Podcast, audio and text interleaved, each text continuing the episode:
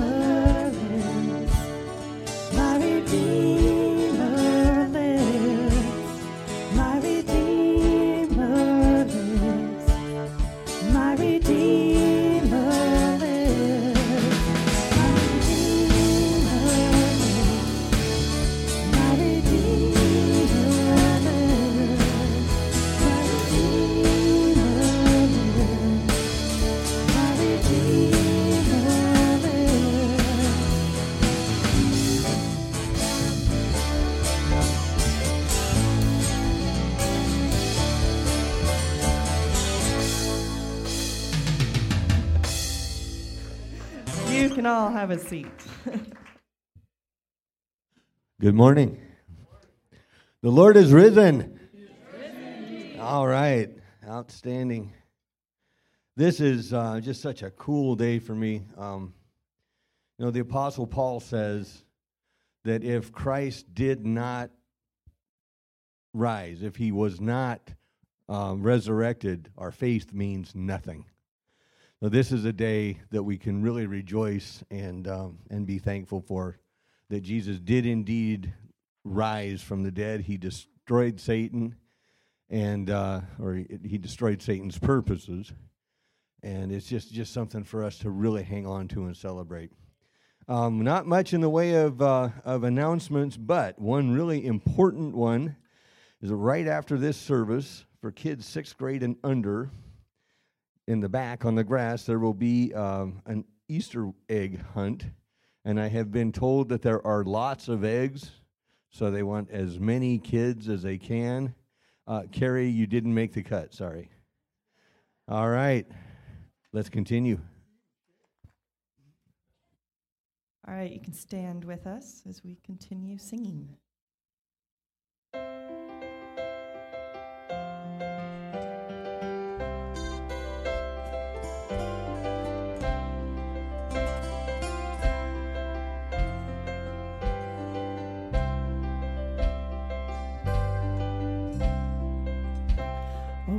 什么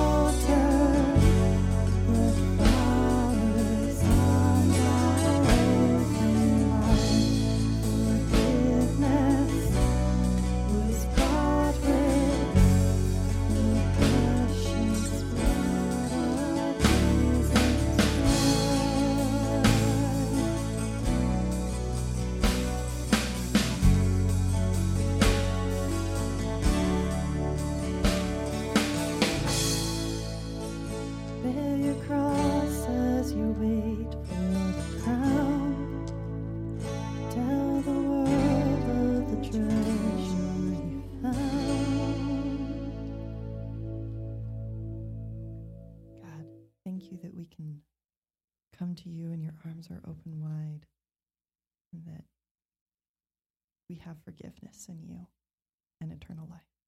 Amen. Amen. Kids, you are dismissed for Kids Rock.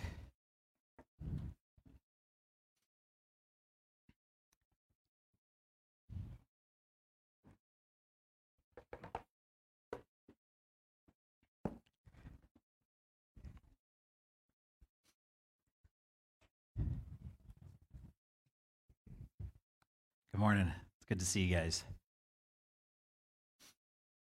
You guys ever found in your lives that uh, you experience something with the Lord that is terrifying and exhilarating all at the same time, awe inspiring?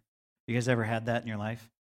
I can only imagine that the disciples in the story that we're going to look at today are struggling with that exact moment um, as they're experiencing something with the Lord that is profound, and yet they're also dealing with the sheer terror of the exist of the situation that they're in, uh, having Christ just been crucified and, and the, the culture of the, the society that's around them with the Jews and the angst against him. I remember uh, one of my youth leaders when I was a young youth kid uh, was trying to help me understand this relationship with the Lord and the awe of being in a relationship with Him and being overcome by that, uh, it- but also the reality of being in the presence of a Creator God.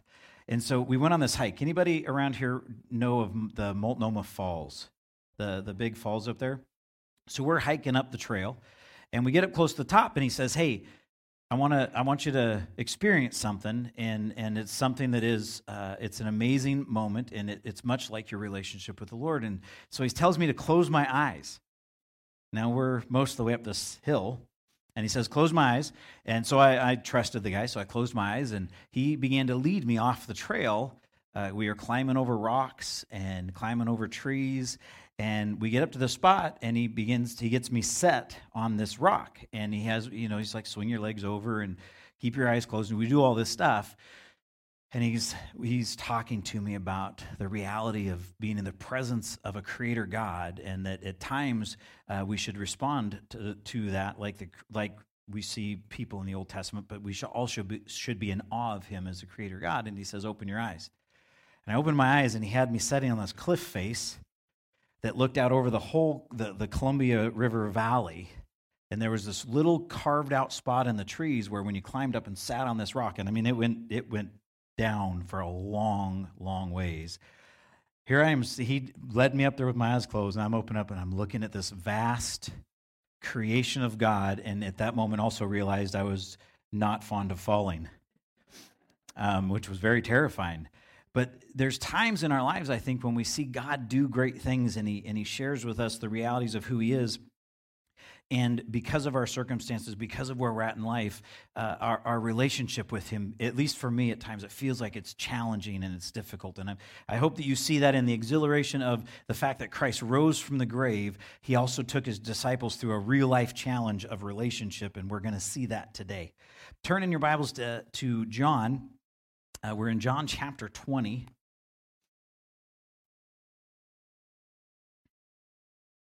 And we're going to start in verse 19 this morning. You say, Pastor, that's not the traditional passage. That'll, we'll get there. Be okay. It'll be okay. Go with me.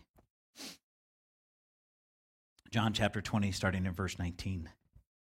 And on the evening of that day, the first day of the week, the doors being locked where the disciples uh, where the disciples were for fear of the Jews, Jesus came and stood among them and said to them, Peace be with you. When he had said this, he showed them his hands and his side. And the disciples were glad when they saw the Lord. Jesus said to them again, Peace be with you. As the Father has sent me, even so I am sending you. And when he had said this, he breathed on them and said to them, Receive the Holy Spirit. If you forgive the sins of any, they are forgiven them. If you withhold forgiveness from any, it is withheld them. You say, why, why are we looking at this story? Partly because we're, we're going to go back and look at, at this, the story uh, in the beginning, actually, at, at the tomb, part of that process. But one of the things that intrigues me about the gospel and the resurrection of Christ is that it happens in real life with real people dealing with real life issues. Uh, and and I, I, thought, how better to for us to wrestle with this in light of our own uh, lives and where we're at in, in our uh, culture today? Uh, dealing with unknowns and, and, and, and, fears that, that many of us have, or uh, concerns that many of us have. And Christ shows up in this moment and he offers them this greeting Peace be with you. How many of you like peace? We like peace. I like peace. Uh, Sal and I moved this weekend, and uh, that's a wonderful experience. You should all do it. None of us like moving, do we? Is there anybody out here that likes moving? Okay, good, because I would have called you. We all like peace. We'd all like to be in that moment. And I believe that the beauty of the gospel is that Christ offers peace in the midst of the chaos of life. And, and, and the amazing aspect of the revelation uh, of Christ's res- resurrection is that it reveals the reality of God's ability to bring peace in the most difficult situations of life. And, and that's the beauty of, I believe, our text this morning. The first thing, where, where do we see the disciples and on what day are we looking at them here? First day of the week, the same day, and we're going to go back and look at what the same day means here in just a second, but the same day, and, and where are they at? They're locked in their house for fear of the Jews. Why? Because they just killed Jesus. And they were associated with Jesus. Now, I want to encourage you let's not be too hard on the disciples. Right? Are you in agreement with me? We're not going to be too hard on the disciples this morning? Okay, good. Because they're afraid for their lives, and I think for good reason. They just watched Jesus crucified through a court system that was a complete sham and, and, and a complete false testimony, made up scenario, and the, the crowd turned on him and crucified him in the place of a murderer.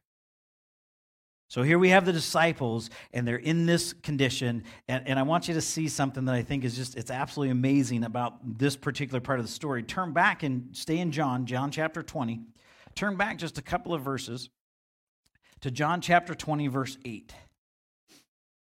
So this is this is after the women have gone to the tomb and Christ is not there. The angels meet them and send them back to the disciples and they say, "Hey, go tell the guys."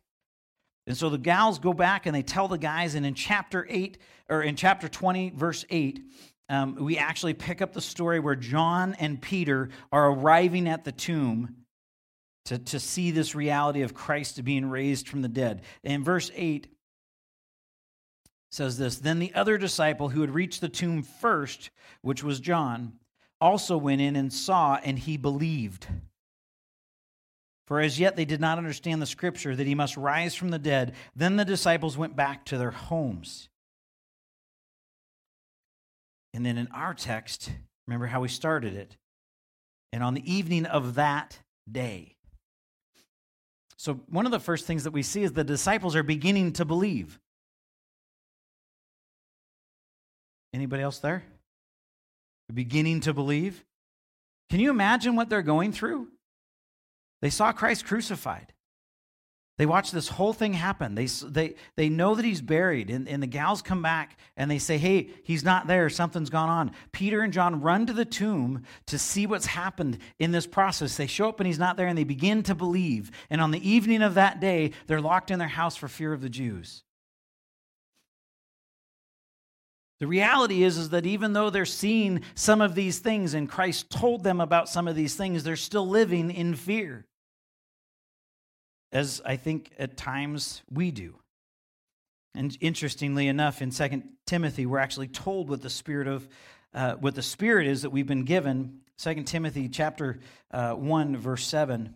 It says, For God gave us a spirit not of fear, but of power and love and self control. Now, again, we're not beating up on the disciples, right? Partly because they actually don't have the Spirit yet. They, they, Christ has not given them the Spirit. They don't have the Holy Spirit indwelled in them like those of us who are believers do today.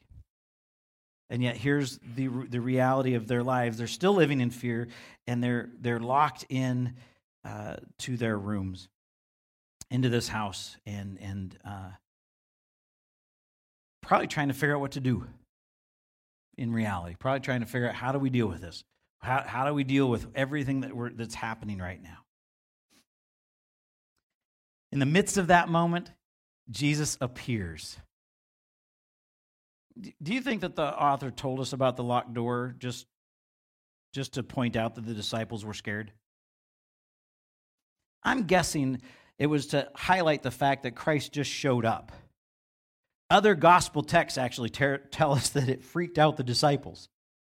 They thought he was a ghost. I mean, they, they were terrified by this. And by the way, we would be too, right? People jump out of closets and cupboards and terrified. I mean, we, you know, people go all over the place when that happens. Jesus just showed up.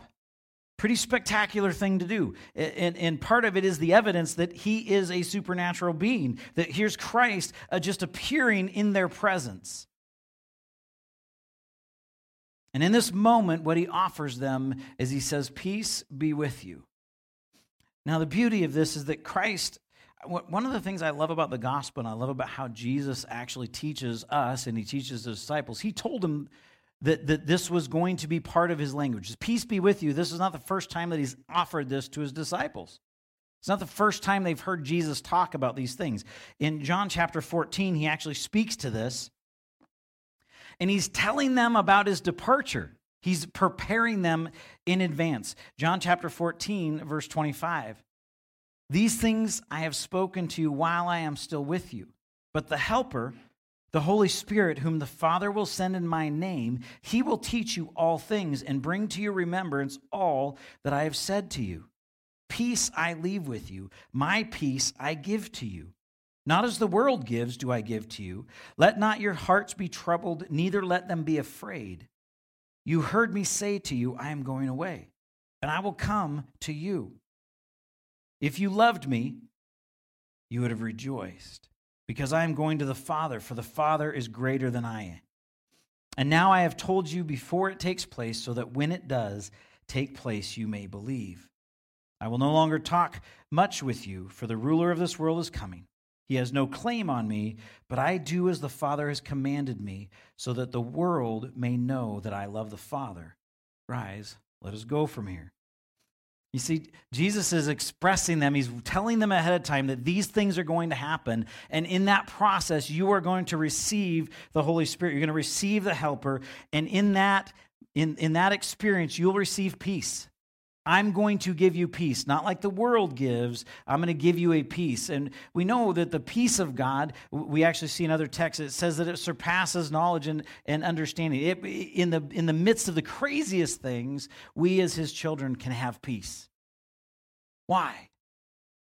Because our peace is not about worldly or earthly realities, it's about a supernatural reality in God, in Christ. It's about our hope in the gospel our hope in who Christ is.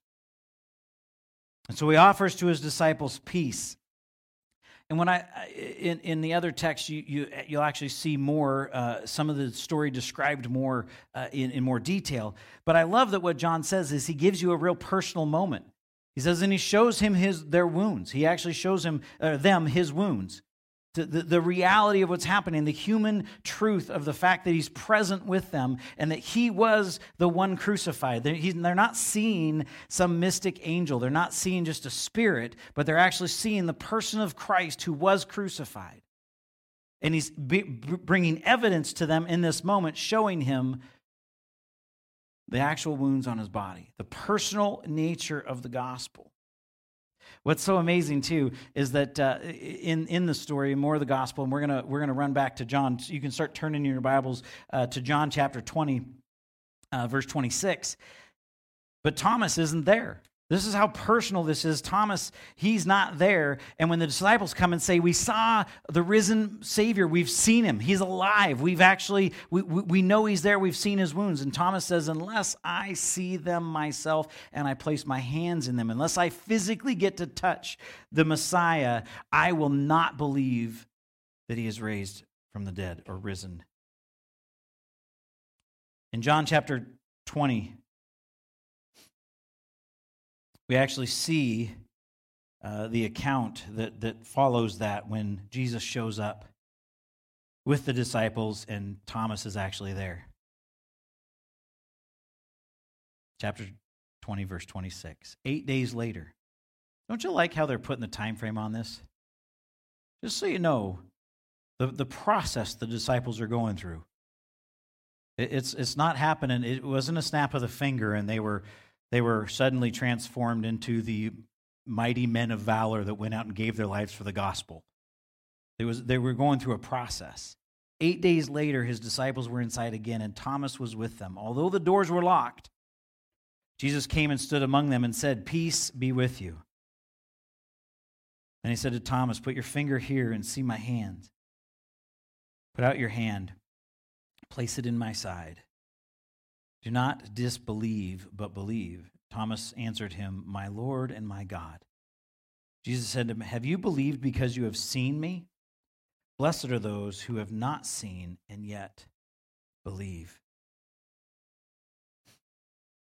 The reality of Jesus appearing to them, the, the personal presence, the, the fact that he's showing them his wounds, is testifying to his, the physical nature of his presence with them that he was the same Jesus who was crucified and is now alive and, and, and living and in their presence and commissioning them to go.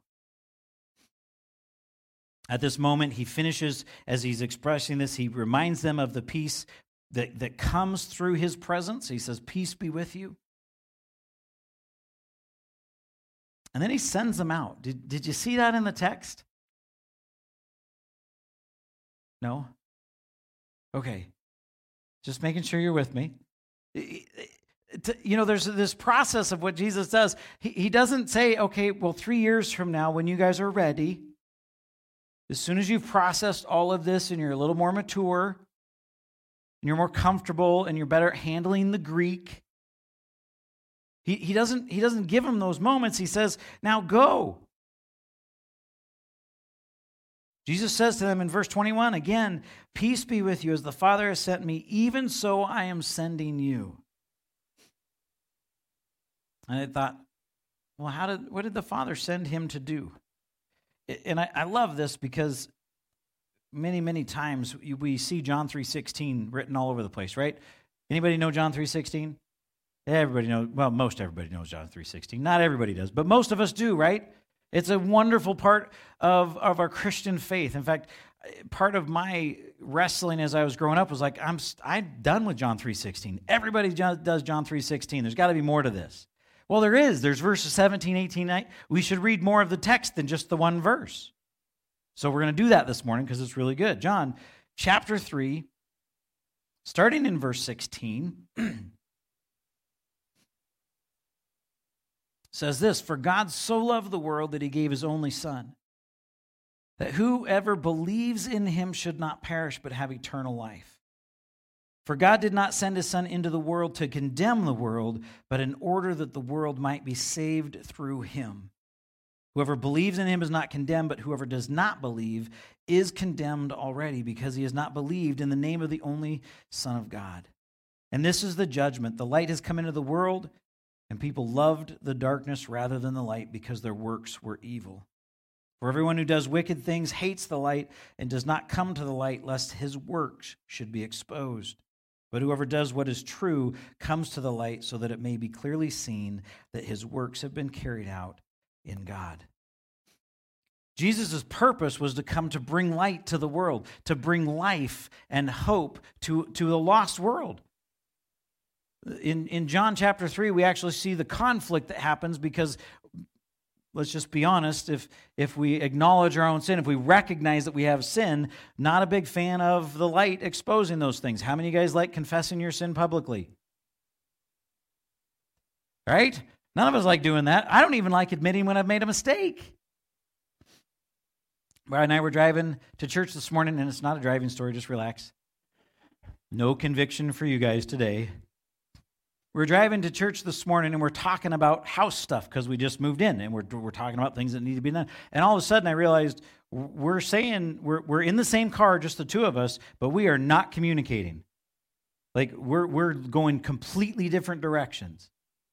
And it was at that moment that we looked at one and we're like, this is not working. Something's, something's off. Like w- what you're saying, I realize I'm not clearly understanding what you're trying to communicate. You guys know that down deep in my heart, I don't even like doing that. And that's good for me.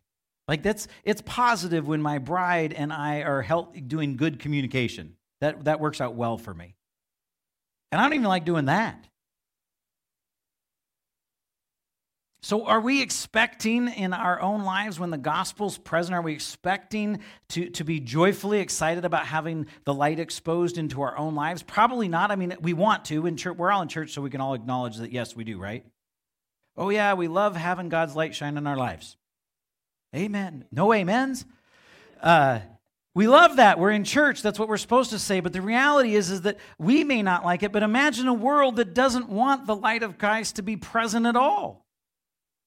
Is that going to cause conflict for us as the, as the church, as the believers, as we try and actually take the gospel out to the world like we're commissioned to do, like the disciples are commissioned to do? Absolutely.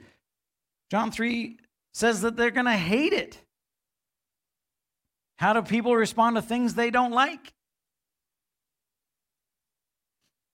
We, uh, we had a joke in our house. We used to call Barfley uh, or uh, cauliflower did I just say barfully? There it is, right there. I meant to say broccoli. Truth is out. We had choka flour and spewage. Can you guys figure out what that is? What do we do with the stuff that we don't like? What do we do with the stuff that we hate? We, we, we, do not, we do not endure ourselves to it. The reality is the gospel is going to come with difficult things. Jesus did not come to condemn the world, he came to save the world, but the process in which he came to save the world will bring conflict to his disciples. It'll bring difficulty because those who are of the world, those who are of the enemy, will hate the truth of the light. That's the reality that the disciples are facing. Christ was crucified not because he was a great man and he did many miracles, it was because the reality of the gospel is in conflict with the world. And it's in that process, it's in that reality that Christ sends his disciples out and says, As the Father sent me, go. I am sending you. So the truth is, is that as joyful as the gospel is, as triumphant as the resurrection of Christ is, that for you and for me as his believers, there's still conflict in this reality. It means that for you and I to joyfully celebrate the resurrection of Christ, we should anticipate difficulty. Celebrate, yes, but let's recognize what the reality of it is. It means we're going to need the Holy Spirit who brings peace in our lives as we exercise this truth. Luke chapter 8, verses 16 through 18. Christ is explaining this to his disciples. You know why? Because they were normal people. And he's explaining to them, hey, just so you know, this is going to be an issue for you. And it's going to be an issue for all disciples. So let me give you an illustration. Luke chapter 8, verse 16. No, no one, after lighting a lamp, covers it with a jar or puts it under a bed, but puts it on a stand so that those who enter may see the light. For nothing is hidden that will not be manifest, nor anything secret that will not be known and come to light. Take care then how you hear. For to the one who has, more will be given. From the one who has not, even what he thinks he has will be taken away. The reality is, is that we've been given the gospel not to cover it up. Our light that we have been given is not for us to have just for ourselves or to, to keep to ourselves and cover up, it's to give away. It's to share the reality of the gospel, the truth of the resurrection of Jesus. It actually is to empower us to go and be the light of the gospel to the rest of the world that will at times hate us. They don't hate us. Let's just be honest. They don't hate us. They hate the reality of the gospel. They hate the light that Christ brought. And in that, we may be the focus of that, but they really uh, are, are, are hating Christ. They're hating the gospel. Yay! Are you guys excited about the resurrection yet? I hope I, am not. I don't want to discourage us. That's not the point. But the the reality of the resurrection of Christ, I think, bears uh, some weight on our hearts if we don't understand. I mean, to understand what it really means for us every day.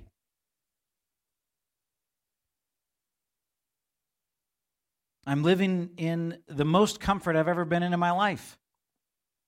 Oddly companioned with the most discomfort I've ever had in my life physically. Like my body hurts more now than it has for many, many years. Maybe that was part of God's grace. He's like, you're gonna, it, life's gonna get easier because you have more money, and it's gonna hurt more to have an easier life. Amen. But the gospel's not easy,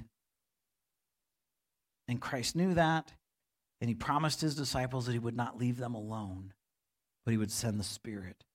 I love what He does at the end of this text as he's wrapping up. Um, he, you know the, uh, the, he mentions that if you forgive sin it'll be forgiven. If you withhold forgiveness uh, some of the commentaries that i was reading through the, the greek and that talks about uh, leaving in bondage or freeing from bondage. Um, and, and so the thought process was they weren't actually giving jesus wasn't giving the disciples the power to forgive sin except for the fact that he was giving them the keys to the gospel to say that this frees from sin. Those who choose uh, to, to, to accept the gospel will be freed. Those who choose to ignore the gospel will remain in bondage. And, and I believe that part of what he was sharing with the disciples was the power of the gospel actually has the power to change people's eternal destination. And that's the, that's the commission that we've been given. But I, what, I love about what Jesus does in this moment is that he, do you see that in the text where it actually says in verse 22, and he said, uh, and when he had said this, he breathed on them and said to them, Receive the Holy Spirit. I was thinking, where else do we read about him breathing on people? Jesus does some weird stuff in his miracles. You guys know that, right? Like for, for some of the blind guys, he spit in the mud and then wiped it on their eyes and, and, and that, just not, wouldn't pass the, uh, the OSHA standards for uh, medical practice today, would, would not fly. But one of the most prominent places that we see God, this, this idea of being breathed on, the, the mankind being breathed on, is actually in Genesis chapter 2. Look at Genesis chapter 2, starting in verse 5. It's really an incredible moment that Jesus does right here with the disciples. It's a, it's a spectacular thing. Genesis chapter 2, verse 5. When no bush of the field was yet in the land, and no small plant of the field had yet sprung up, for the Lord God had not caused it to rain on the land, and there was no man to work the ground. And a mist was growing up uh, from, was going up from the land and was uh, watering the whole face of the ground. Then the Lord God formed the man of dust from the ground and breathed into his nostrils the breath of life. And the man became a, living creature. And the Lord God planted a garden in Eden in the east, and there he put the man whom he had formed. It's interesting that the, that the gospel writer of John specifically references that Christ breathed on them and said, Receive the Holy Spirit. This picture, I, I believe it paints uh, the, the picture of Christ again claiming the deity of the Creator God in this moment and offering them, giving them the gift of the Holy Spirit, the presence of the Holy Spirit in their life. Turn back to me, if you would, to John uh, chapter 14. I want to read just this, this portion again. John chapter 14, verses 25 through 28, where he speaks about this peace that he's given. Remember, too, the disciples were in fear. They were locked in their house for fear of the Jews. They were, they were rightfully terrified of losing their life because of their association with Christ. John chapter 14, verse 25. These things I have spoken to you while I am still with you. But the Helper, the Holy Spirit, whom the Father will send in my name, he will teach you all things and bring to your remembrance all that I have said to you. Peace I leave with you, my peace I give to you. Not as the world gives, do I give to you. Let not your hearts be troubled, neither let them be afraid. You heard me say to you, I am, I am going away, and I will come to you. If you loved me, you would have rejoiced because I am going to the Father, for the Father is greater than I. Jesus is offering uh, in the gospel, in, in, in this moment to his disciples, he, he's expre- expressing to them the gift of the Holy Spirit. And here in Mark, as they're in this room, terrified, locked away, he gives them the gift of the Holy Spirit and says, Receive this, my peace I give to you. Part of what I've wrestled with in, in this process is who is the Holy Spirit that's been given to me? What does this look like? Remember what it said in 2 Timothy we've received a spirit not of fear, but of power and self control and love. That's the spirit that we've been given as his children. And here you have the disciples who are in this moment terrified because of their cultural, because of the, the circumstances that they're in. And Christ shows up and says, Peace be with you. My peace I give to you. He breathes on them and, and, and, and offers them, says, Receive the Holy Spirit. And I, I love the fact that eight days later, they're still in the house. Because we, we see that just shortly after. Eight days later, they're still locked in the house, and Thomas is there. And they're still terrified about all this stuff. And Christ shows up there again and says, Peace be with you. When you think about the gospel, when you think about what it means to have the helper, the Holy Spirit, the one who's going to teach us all things and remind us of the things that are said in Scripture, I find myself every now and then getting get discouraged because I see in my own life where I become distracted by or, or overwhelmed by the earthly things around me. Sometimes consumed by them. And I realize that I'm being distracted from the things that God's called me to do, from the, the, the, exact thing that God, that Christ gave to his disciples to do. Go, as the Father sent me, I'm sending you. Go and be a light to the world. Recognize it's going to be difficult, but I'm giving you the Spirit to be a helper. He's going to bring power and love and self control. He will be there for you. And that's the reality of the gospel. That's the reality of the, the, the risen Messiah Christ is not dead. He's not stuck in a grave. He showed back up. He met with his disciples. He's empowered them. And, and by that reality and, uh, the commission that we see in the Gospel of Matthew, we have been given the same commission and we're given the same spirit that raised Christ from the dead. And we're called to go and live that reality in our lives. Not in fear, not in chaos, not terrified about our culture. You know, the church should be the happiest place on earth. Can't get an amen for that? Brothers and sisters, the church should be the place where there's peace and joy, regardless of our circumstances. That's the reality of the resurrected Lord. If Christ is not risen from the dead, then our faith truly is pointless.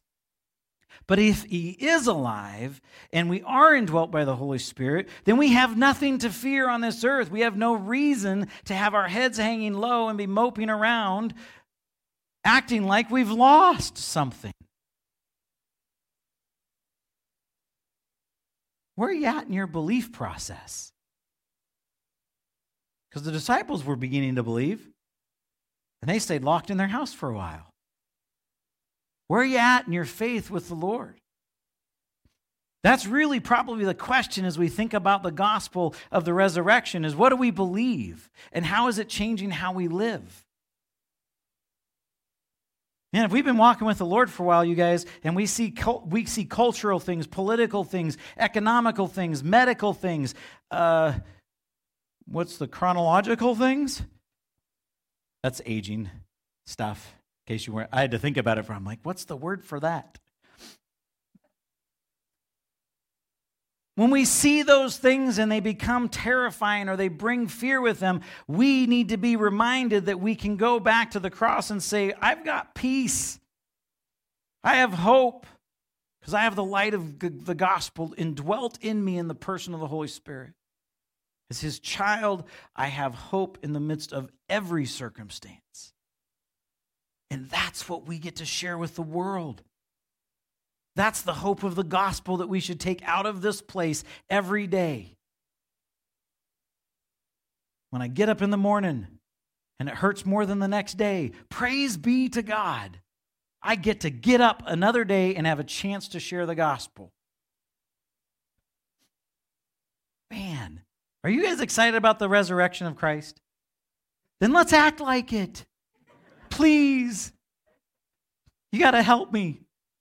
I need you to encourage me because I get discouraged in the middle of the week. Some of you should show up on Sunday uh, during the middle of the week and say, Man, you don't look like the light of the gospel shining in your life. That would be helpful. I got to be reminded. Let's start acting like he's alive. Let's start living like he's alive. Let's unlock our doors and step back into a culture that desperately needs the gospel, even though they're not going to like it. And let's start living as if we live with the Prince of Peace indwelling each of us. That's the truth of the gospel. That's the hope that we have to offer a dying world, a lost world. And we probably at times need to offer it to one another because we can get so distracted by the weight and the daily life that we exercise in together. He is risen? Then let's go out and live like it. Father, thank you for your grace. Thank you for the truth of your word. I am so thankful that you are patient and, and long suffering with us, that you allow us to process our belief, and that you allow us to do this, Father, in a, in a, in a at times it feels like an incredibly slow process. But God, you are faithful and loving and overflowing in mercy. And you, by your grace, have called each of your children to go and be lights of the gospel in our community. God, we need your help. We, we know we have the Spirit, but Lord, so often we're, we are hamstrung and crippled by fear, by doubt, by our own insecurities, by the busyness of life. Father, it actually makes me a little nervous to, to ask you to help me get over those things because I know what that process, I, I, I think I know what it looks like. And I like my comfortable life. And I like my busy life.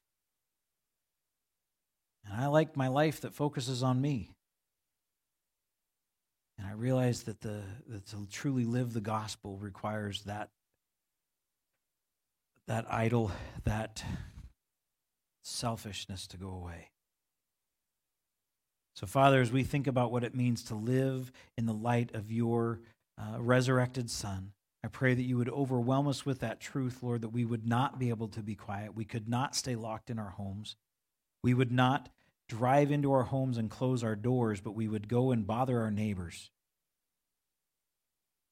Help us to be kind in how we bother our neighbors. But God, let us bother them with the gospel.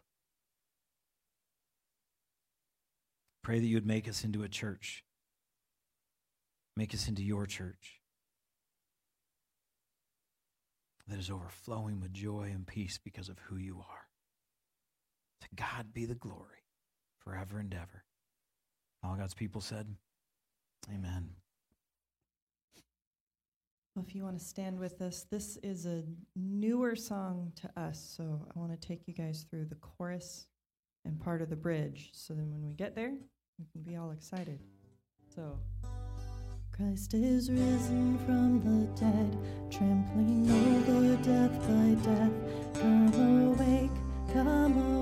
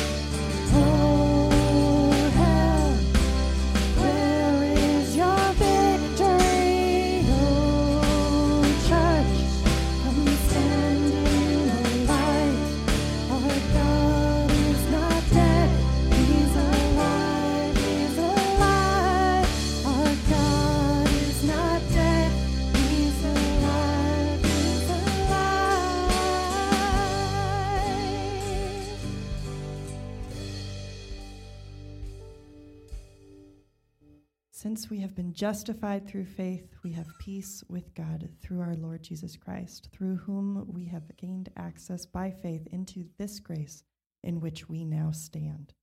And now we boast in the hope of the glory of God, and hope does not put us to shame, because God's love has been poured into our hearts through the Holy Spirit who has been given to us. Amen. He is risen. He's